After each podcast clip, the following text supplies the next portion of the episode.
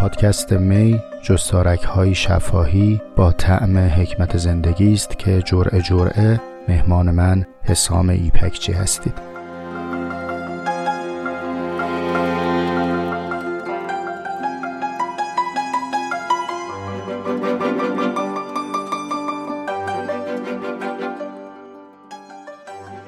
سلام بر شما. امیدوارم که خوب و تندرست باشید. اونقدری که ازتون برمیاد سعی بکنید لطفا زنده بمونید.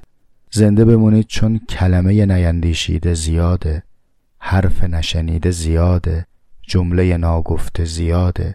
خیلی چیزا نخوندیم خیلی چیزا ندیدیم خیلی چیزها نچشیدیم. حیف زود بمیرید.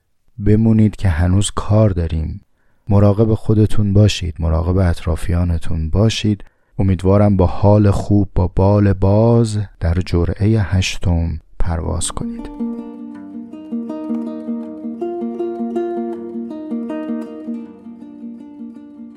وعدمون این بود که از واژه حکمت بگذریم به وعدمون عمل می‌کنیم و پیش میریم در کتاب. پیرامون واژه حکمت و کلمه ویزدم چکیده ای از اون چیزهایی که گفته شد رو به قدری که فرصت داشتم چند اسلاید درست کردم تو صفحه اینستاگرام شخصیم به آیدی حسام.epakchi h e s a m i p a k c h i. گذاشتم. اگه برید با همین کلمه ویزدم مشخص کاورش. ورق بزنید اونجا یه چکیده ایش رو آوردم و دیگه می‌خوام از کلمه حکمت بگذریم. اما می‌رسیم به کلمه بسیار مهم بعدی که خیلی هم روش توقف نمی کنیم چون موضوع یه جرعه نیست به نوعی میشه گفت تمام جرعه هایی که زین پس خواهیم گفت پیرامون همین کلمه است. ولی برای اینکه تلنگری باشه و تعمقی بکنیم تصمیم گرفتم که این جرعه کمی با مکس رو این واژه بیستم. اون واژه چیه؟ قبل از اینکه به سراغ خود کلمه برم می‌خوام یک زاویه نگاهی رو با شما تقسیم کنم. سر سفره بذارم با هم لقمه برداریم. چون در کام من خیلی شیرین بوده. هر وقت اینطور نگاه می‌کنم حس می‌کنم یک جان تازه‌ای در من دمیده شده. اون چه که می‌خوام با شما در میون بذارم و میگم در من شور آفریدینه که شوپنهاور رو باید همچون نیچه خوند. می‌دونید نیچه بسیار متأثر از شوپنهاور. بعضی معتقدن که اساسا رویاروی شدن نیچه با کتاب جهان همچون اراده و تصور او رو به سمت فلسفه متمایل کرده. می‌دونید نیچه رشته دانشگاهیش این نیست. نیچه فیلولوژیسته لغت شناسه همین رشته رو درس خونده همین رشته هم در دانشگاه تدریس کرده. در واقع از غیر رشته فلسفه اومده سراغ فلسفه. به باور من اتفاقا به همین جهته که اهمیت شوپنهاور رو درک کرده. شوپنهاور هرگز در تراز هم عصرهای خودش در دانشگاه های فلسفه دیده نشده. هم عصر هگل بوده دیگه. اونقدری که از هگل تو دانشگاه اسم هست و رسم هست شوپنهاور رو نپذیرفتند و بهش میدان ندادن. چه بسا تا امروز هم همینه. یعنی برای فلسفه خانهایی که به اندازه سیلاب های دانشگاه فلسفه خوندن شوپنهاور خیلی آشنا نیست. اهمیتش درک نشده. متقابلا شوپنهاور هم از خجالت فلسفه دانشگاهی مفصل در اومده یعنی با اینکه خودش آدم دانشگاهی دکترای فلسفه داره کتاب رو بر اساس تز دکتراش تکمیل کرده و نوشته اما به سراحت میگه که اساسا فلسفه رو تو دانشگاه ها نمیشه تدریس کرد. دانشگاه ها به فلسفه ندارن. دانشگاه ها همواره باید حاکمیت ها رو راضی کنن. و کسی که می‌خواد حاکمیت رو راضی بکنه نسبتش با حقیقت نسبت فرمایشی است. بعد من همیشه با خودم اینطور فکر می‌کنم که یک لغت شناسی مثل نیچه این کلمات رو داشته میخونده. از خودم می‌پرسم حسام نیچه این کلمات رو چطور میخونده؟ او این واژه ها رو چطور میاندیشیده؟ اگر من بتونم به قدر وسع خودم با دقتی که نیچه روی کلمات داشته متن رو بخونم شاید این سطرها به دست من هم فانوسی داد. حالا با این تلنگر می‌خوام شما رو دعوت کنم به اندیشیدن پیرامون یک واژه.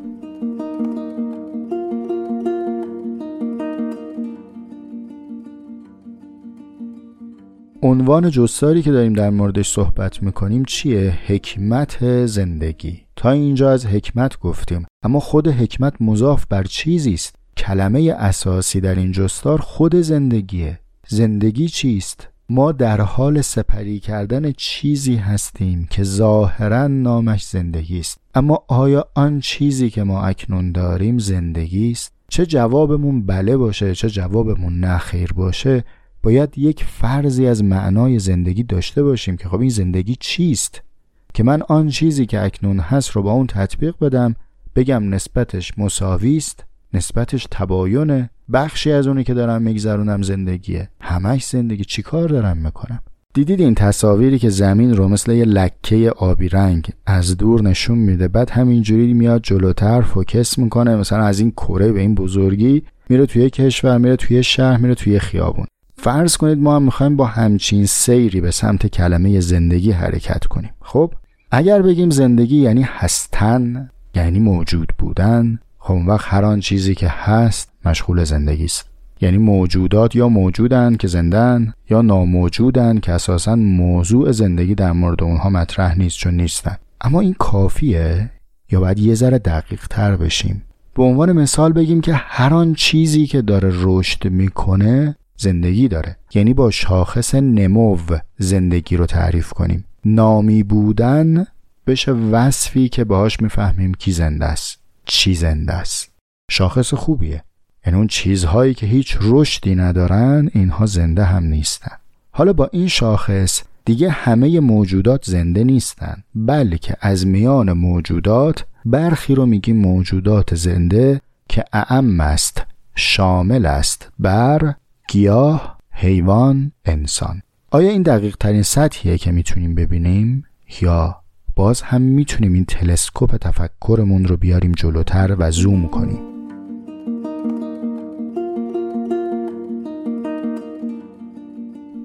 در لایه اول شاخص موجود بودن بود. در لایه بعدی شاخص نمو بود. در لایه بعدی یعنی یک ذره که بیام جلوتر می‌تونم بگم ببین من منظورم از زنده جانداره و وقتی میگم جاندار با حس کار دارم. اونی که سوزنش می‌زنی میگه آخ اونی که حواس داره بینایی داره چشایی داره لمس می‌کنه میشنوه. من به این میگم زنده. در اینجاست که گیاه از دامنه زنده ها میاد بیرون. اون نمو داره اما حس نداره. بنابراین زندگی میشه وصفی که در برگیرنده انسان و حیوانه ما هر دو مشغول زندگی هستیم. خب از قطار پیاده شیم یا ادامه بدیم؟ همچنان می شود زندگی رو دقیق تر معنا کرد یا نه؟ به نظر میاد که معنای سنگینتری از زندگی هم قابل طرحه اونجایی که زندگی نه با شاخص فقط موجود بودن نه فقط نامی و اهل نمو بودن نه فقط حسدار بودن بلکه زندگی در لایه عمیقش جایی مطرح میشه که آن موجود نامی حسدار تعقل کنه تفکر کنه. اینجاست که ما می‌رسیم دیگه به یک معنایی از زیستن که همه قبلی هم زیستن می‌تونه باشه همه قبلی ها زندگی می‌تونه باشه ولی این زندگی هی داره احیارش زلالتر میشه. دیگه می‌رسه به یه جایی که مشترک بین همه موجودات نیست. مشترک بین انسان و حیوان و گیاه نیست. مشترک بین انسان و حیوان هم نیست بلکه فقط مختص انسان است.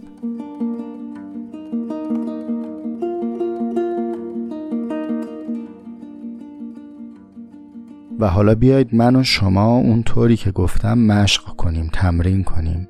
سعی کنیم مثل نیچه در واژه بیاندیشیم. اداش رو لاقل در بیاریم. سرمشق اینجوریه دیگه.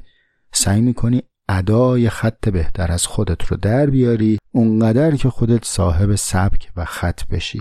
حالا شما اگه بخوایم با دقت نظر این مسیر رو ادامه بدید به این سوالی که الان طرح می‌کنم چه پاسخی خواهید داد؟ آیا همه انسان ها در یک ایار زندگی رو تجربه می‌کنن؟